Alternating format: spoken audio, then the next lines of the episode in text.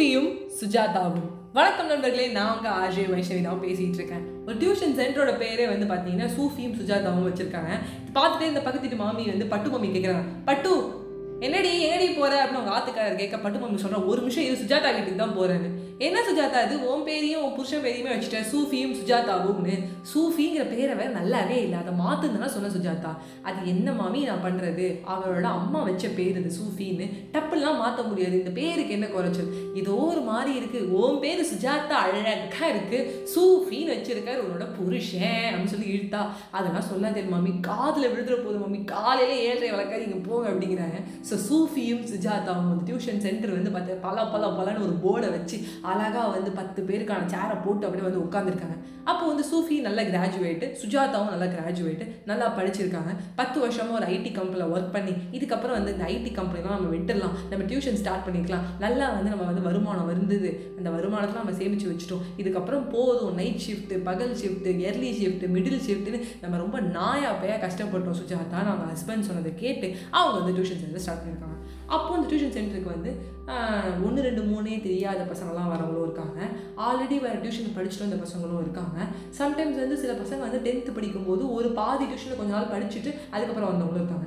இப்படி வந்து ஒரு இருபது பேர் கிட்ட அட்மிஷன் வந்தாங்க. அவங்க பத்து பேர் தான் எதிர்பார்த்து பத்து சேர் தான் வாங்கியிருக்காங்க. ஆனால் இருபது பேர் அட்மிஷன் வந்தாங்க. இந்த இருபது பேர் அட்மிஷன் வந்ததை பார்த்து சூஃபிக்கு சுஜாதாவுக்குமே பயங்கர ஆச்சரியம்.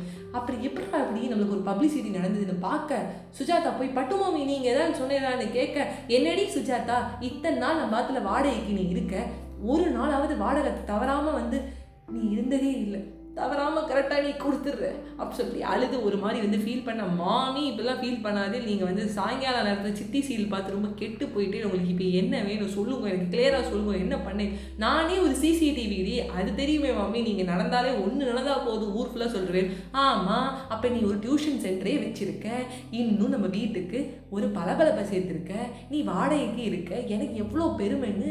இந்த பெருமையிலே பெரிய பெருமை என்னன்னா என் வீட்டுக்கு மேலேயே நீ வந்து டியூஷன் எடுக்கிற என் மொட்டை மாடியில் நீ எடுக்கிற வாடகையும் ரெண்டாயிரம் ஏற்றணுமோனோ அப்போ ஏற்றணும்னா உனக்கு ரெண்டு பசங்களாவது நல்லா வரணுமோனோ அதை எல்லா இடத்துலையும் போயிட்டு உன்னை பற்றி நான் புகழ்ந்து சொன்னேன். அப்படின்னு எடுத்து பட்டு மம்மி சொல்ல சுஜாதாவுக்கு ஒரே சந்தோஷம். நல்ல வேலை நீங்கள் ரெண்டு பேர்கிட்ட சொன்னது ரெண்டு பேர் நாலு பேர்கிட்ட சொல்லி இப்போ இருபது பேர் வந்துட்டா மம்மி அப்படின்னு சொல்ல அப்பன்னா ஓகே அடுத்த மாதம் ரெண்டாயிரம் ரூபாய் ஏற்றிடுவேன் பாரு நான் சொல்லிட்டு சிரிச்சுட்டே மாமி உள்ளே போக சூஃபி சுஜாதாவும் உட்காந்துருக்காங்க அப்போ என்ன ஆச்சுன்னா சூஃபி தான் வந்து அட்மிஷன் போகிறாங்க சூஃபி அட்மிஷன் போடும்போது மெயினாக கேட்குற ஒரு விஷயம்னா ஃபஸ்ட்டு நீ இப்போ தான் டியூஷனுக்கே வரியா? இதுக்கு முன்னாடி டியூஷன் போயிருந்தியா? அப்படின்னு கேட்பாரு.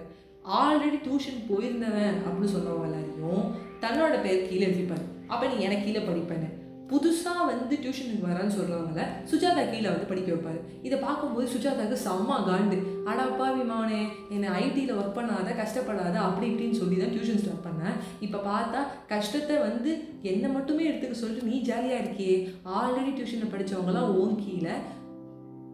புதுசாக வந்தவங்கெல்லாம் ஏன் கீழே? அப்படின்னு ஒரு மூச்சை இறக்கி வாரி கோபமாக அவங்களுக்குள்ளே சொல்லிக்கிட்டாங்க. அப்படியே இருந்தாங்க. இருபது பேருக்கு அட்மிஷன் போட்டுட்டு அப்படி இப்படி வந்து செட் பண்ணிவிட்டு இந்தந்த டைமிங்லேயே நம்ம இந்தந்த கிளாஸ் எடுப்போண்டி. நல்ல வேலை ஒரு அஞ்சு பசங்க ஒரே கிளாஸ்ல எல்லாம் வந்திருக்காங்க.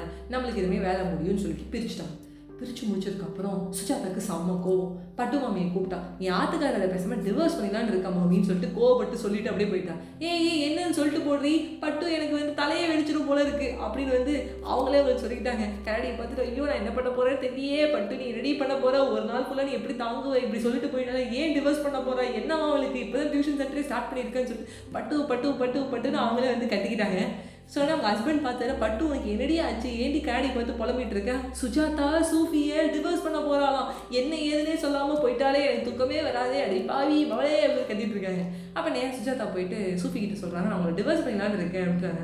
உடனே சூஃபிக்கு ஆச்சரியம் ஆயிடுச்சு நான் ஏடி பண்ணேன் எக்ஸ்ட்ரா மேரிட்டல் அஃபேரை வச்சிருக்கேன். டியூஷன் நடத்திட்டு இருக்கோம் நம்ம கரெக்டாக தான் ஆரம்பிச்சுட்டு இருக்கோம் எல்லாம் சூப்பராக போயிட்டு இருக்கு இப்போ டிவோர்ஸ் பண்ணுங்கிற அப்படின்னு சொல்லி சிரிக்கிறாரு. ஆல்ரெடி படிச்சுட்டு வந்தவங்கலாம் உங்கள் கீழே. வேலை ஈஸியாக உங்களுக்கு முடிஞ்சிடும் புதுசாக வந்தவங்களை ஏன் தள்ள கட்டுற நீ என்ன நினச்சிட்டு இருக்க?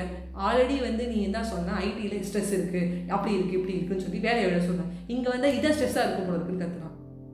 உடனே வந்து சூப்பி பொறுமையாக வந்து சொல்கிறாரு என் பொண்டாட்டி உன்னை நான் விட்டு கொடுப்பனாடி உனக்கு நான் துரோகம் பண்ணனாடி உன்னை கஷ்டப்படுத்தணும்னாடி. ஆல்ரெடி படிச்சுட்டு வந்தவங்களுக்கு அறகுறையாக இருக்குமோ? இல்லை ஃபுல்லாக படிச்சிருக்கானோ? இல்லை என்ன ஃபார்மேட்டில் படித்தானே தெரியாது. உனக்கே தெரியும். சைன்லேயும் நம்மளோட ஃபார்முலா போட்டு செம்ம சால்வ் பண்ணலாம். காஸ்ட்லியும் எடுத்து ஃபார்ம்லாம் போட்டு செம்ம சால்வ் பண்ணலாம். செகண்ட் டீட்டாவும் எடுக்கலாம் காஸ்ட் டீட்டாவும் எடுக்கலாம். டேன் டீட்டாவும் எடுத்து கொடுக்கலாம். எத்தனையோ டீட்டா இருக்குது இந்த டீட்டெலாம் அவனுக்கு தெரியுமானே தெரியாது. பாதி வந்து அறகுறையாக படிச்சிருந்தானா? பாதி டியூஷனில் அப்படி சொல்லி கொடுத்துருந்தானா? அதை மறக்க வச்சுட்டு நம்ம வேற மாதிரி மெத்தடை சொல்லி கொடுக்க போகிறோம் அந்த மெத்தடை நான் வந்து மாற்றும் போது அவனுக்கு புரிஞ்சுக்க கஷ்டமாக இருக்கும். ஆல்ரெடி அவன் போட்ட மெத்தட் எனக்கு எப்படி தெரியும்? ஆல்ரெடி அவன் போட்ட மெத்தட் எனக்கு புரியலனா எனக்கு பிடிக்கலனா நான் வேற மாதிரி சொல்லி கொடுத்தேன்னா அதெல்லாத்தையும் அவன் ஏற்றுக்கிறதுக்கு டைம் ஆகும். அதனால தான் ஆல்ரெடி படித்தவங்க எல்லாரையும் நான் பார்த்துக்கிறேன் புதுசாக படித்தவனுக்கு எதுவுமே தெரியாது. ஃப்ரெஷ்ஷாக மைண்ட் இருக்கும். அவன் இதனால் ஸ்கூல்லையும் கழிச்சிருக்க மாட்டான். டியூஷனும் போகாதவன் அப்போ அப்போ வரும்போது எனக்கு நீ ட்ரிக்னான்றது எடுத்துனா ஈஸியாக புரியும். அப்போ ஆனா ஆனே தெரியாதவனுக்கு நீ ஆனா ஆனால் எழுதிடலாம். ஆல்ரெடி ஆனா ஆனால் படித்தவன் தப்பு தப்பாக எழுதினாலும் அதை பொறுமையாக கையாளுற அளவுக்கு என்கிட்ட பொறுமை இருக்குது உங்ககிட்ட இல்லைன்னு நான் சொல்ல வரல. பெண்கள்னாலே பொறுமை தான் ஆனால் நீ கஷ்டப்படுவியேன்னு சொல்லும்போது சுஜாதா டப்புன்னு கட்டி பிடிச்சிட்டாங்க என்னை மன்னிச்சிருங்க அப்படின்னு சொல்லிட்டு. அப்படியே வந்து எனக்கு பீஸ்ஃபுல்லாக நைட்டு முடியுது. கீழே வந்து அடுத்த நாள் காலைல பட்டு மம்மி வெயிட் பண்ணிட்டு இருக்காங்க. ஏடி சுஜாதா என்னடி டிவோர்ஸ் பண்ணிட்டியா? டிவோர்ஸ் பண்ண போறியா? என்னடி நடந்தது? அப்படின்னா மாமி நான் சும்மா ஒரு பேச்சுக்கு சொன்னேன் மாமி. இது ஊர் ஃபுல்லாக சொல்லி வச்சிடாது. ஐயோ தப்பு பண்ணிட்டேனே. சுஜாதா அம்மானு நான் சரி நேற்றுக்கு ஃபோனில் சேவ் பண்ணியிருந்தேன். முன்னாடி சேவ் பண்ணது ஞாபகம் வந்தது. என் ஆத்துக்காரரும் சொன்னேன். அதெல்லாம் ஃபோன் பண்ணி உங்கள் அம்மாட்ட வந்து சொல்லிட்டு மன்னிச்சிடு சொல்லிட்டு பட்டு மம்மி உள்ள போயிட்டா. அடிப்பா பாவி மாவில் இப்படி பண்ணிட்டு எப்படி பூமராக இருக்கேன்னு சுஜாதா சொல்லிட்டு போனாங்க. அந்த நைட் ஒரு சுஜாதா வந்து கட்டி பிடிச்சிட்டு நைட் தூங்கும்போது அவங்க வந்து தனியாக தான் மொட்டை மாடலில் படுத்திருக்காங்க. அப்படியே அவங்க யோசிக்கிறாங்க. தன்னோட ஹஸ்பண்ட் நான் வந்து சொன்னது நீங்கள் மட்டும் ஈஸியாக இருக்கே. எனக்கு மட்டும் கஷ்டமாக சொல்கிறீங்களேன்னு அந்த உறவில் அந்த அவசரம் வேண்டாம் அப்படிங்கிறது தான் இந்த கதையை படிக்கும்போது தோணுச்சு. அதில் ரொம்ப அழகாக எழுதியிருக்காங்க இந்த ஆத்தர் அன்று இரவு சுஜாதா வந்து தன் கணவரை கட்டிப்பிடித்து அழுத பின் அது அழுதது வந்து சூஃபிக்கே தெரியாது. நேரம் மொட்டை மாடிக்கு வந்து படுத்துடுறாங்க. ஏன் என்னென்னு சூஃபியும் கேட்டுக்கல? அப்படியே அவருக்கு ட செம்ம டயர்டு டியூஷன் அரேஞ்ச் பண்ணலாம் தூங்கிட்டாரு. அந்த மொட்டை மாடில் அவங்க வந்து ரொம்ப நேரம் யோசிக்கிறாங்க நிலாவை பார்த்து. எப்படி நம்ம அன்பு புரியுறவங்கள வந்து நம்ம தப்பாக எடுத்துக்கிட்டு உடனே அவங்கள போய் நம்ம கேட்டுடுறோம். ஏங்க இப்படி பண்ணீங்க? ஏங்க இப்படி பண்ணுறீங்க அப்படின்னு சொல்லிட்டு. ஆனால் நம்ம யோசிச்சு பார்க்கவே மாட்டோம் அவங்க ஒரு பாயிண்ட் ஆஃப் வியூவில் அவங்க என்ன சொல்ல வராங்க? அவங்க பாயிண்ட் ஆஃப் வியூவில் அது எந்த மாதிரி அவங்க நினச்சிட்ருக்காங்க அப்படின்னு தெரியாமே சட்டுன்னு வாயை விட்டுறோம் நம்ம வாயை விட்டோமே வருத்தப்பட்டு கண்ணீர் வந்து அப்படியே வந்து மல்கி வருது. இந்த நிலாவில் வந்து நம்ம இறந்து போனவங்களோட ஃபேஸ் தெரியும்னு சொல்லுவாங்க. நம்மளுக்கு மனசு பிடிச்சவங்களோட ஃபேஸை நிலாவில் பார்த்தோன்னா நிலா அப்படியே அவங்க வரும். அவங்களோட பாட்டி ஞாபகம் உங்களுக்கு வருது. அப்படியே பார்க்குறாங்க. நான் தான் அவசரப்படாதுன்னு எத்தனை நாளே சொல்லியிருக்கேன் சுஜாதா அப்படின்னு அவங்க பாட்டி சொல்கிற மாதிரியே இருக்குது சிரிச்சிட்டே படுத்து தூங்குறாங்க. நம்ம உறவுகள் நம்மளுக்கு ஒரு கெட்டது கெட்டதல் பண்ணுற மாதிரி நம்மளுக்கு இருக்குது கெட்டது பண்ணிட்டாங்க அப்படின்னு நினச்சோன்னா நம்ம ஒரு முட்டாள் நம்மளுக்கு நெருக்கமான அன்புக்குரிய உண்மையான ஒரு உறவாக இருந்ததுன்னா அவங்க நம்மளுக்கு இனிமே தீங்கு நினைக்க மாட்டாங்க. அவங்க பண்ணுறதுல ஏதோ ஒரு நல்லது இருக்குது அவங்க இப்படி பண்ணிட்டாங்க அப்படின்னா ஏதோ நமக்கு பின்னாடி ஏதோ சொல்ல வராங்க. அது பொறுமையாக கையாளுங்க அப்படின்னு சொல்லி உங்ககிட்ட விடைபெறுவது உங்கள் ஃபேவரட்னா அஜய் வைஷ்ணவி சுஜாதா மாதிரி அவசரப்படாதீங்க. சூஃபியும் சுஜாதாவும். Bye bye friends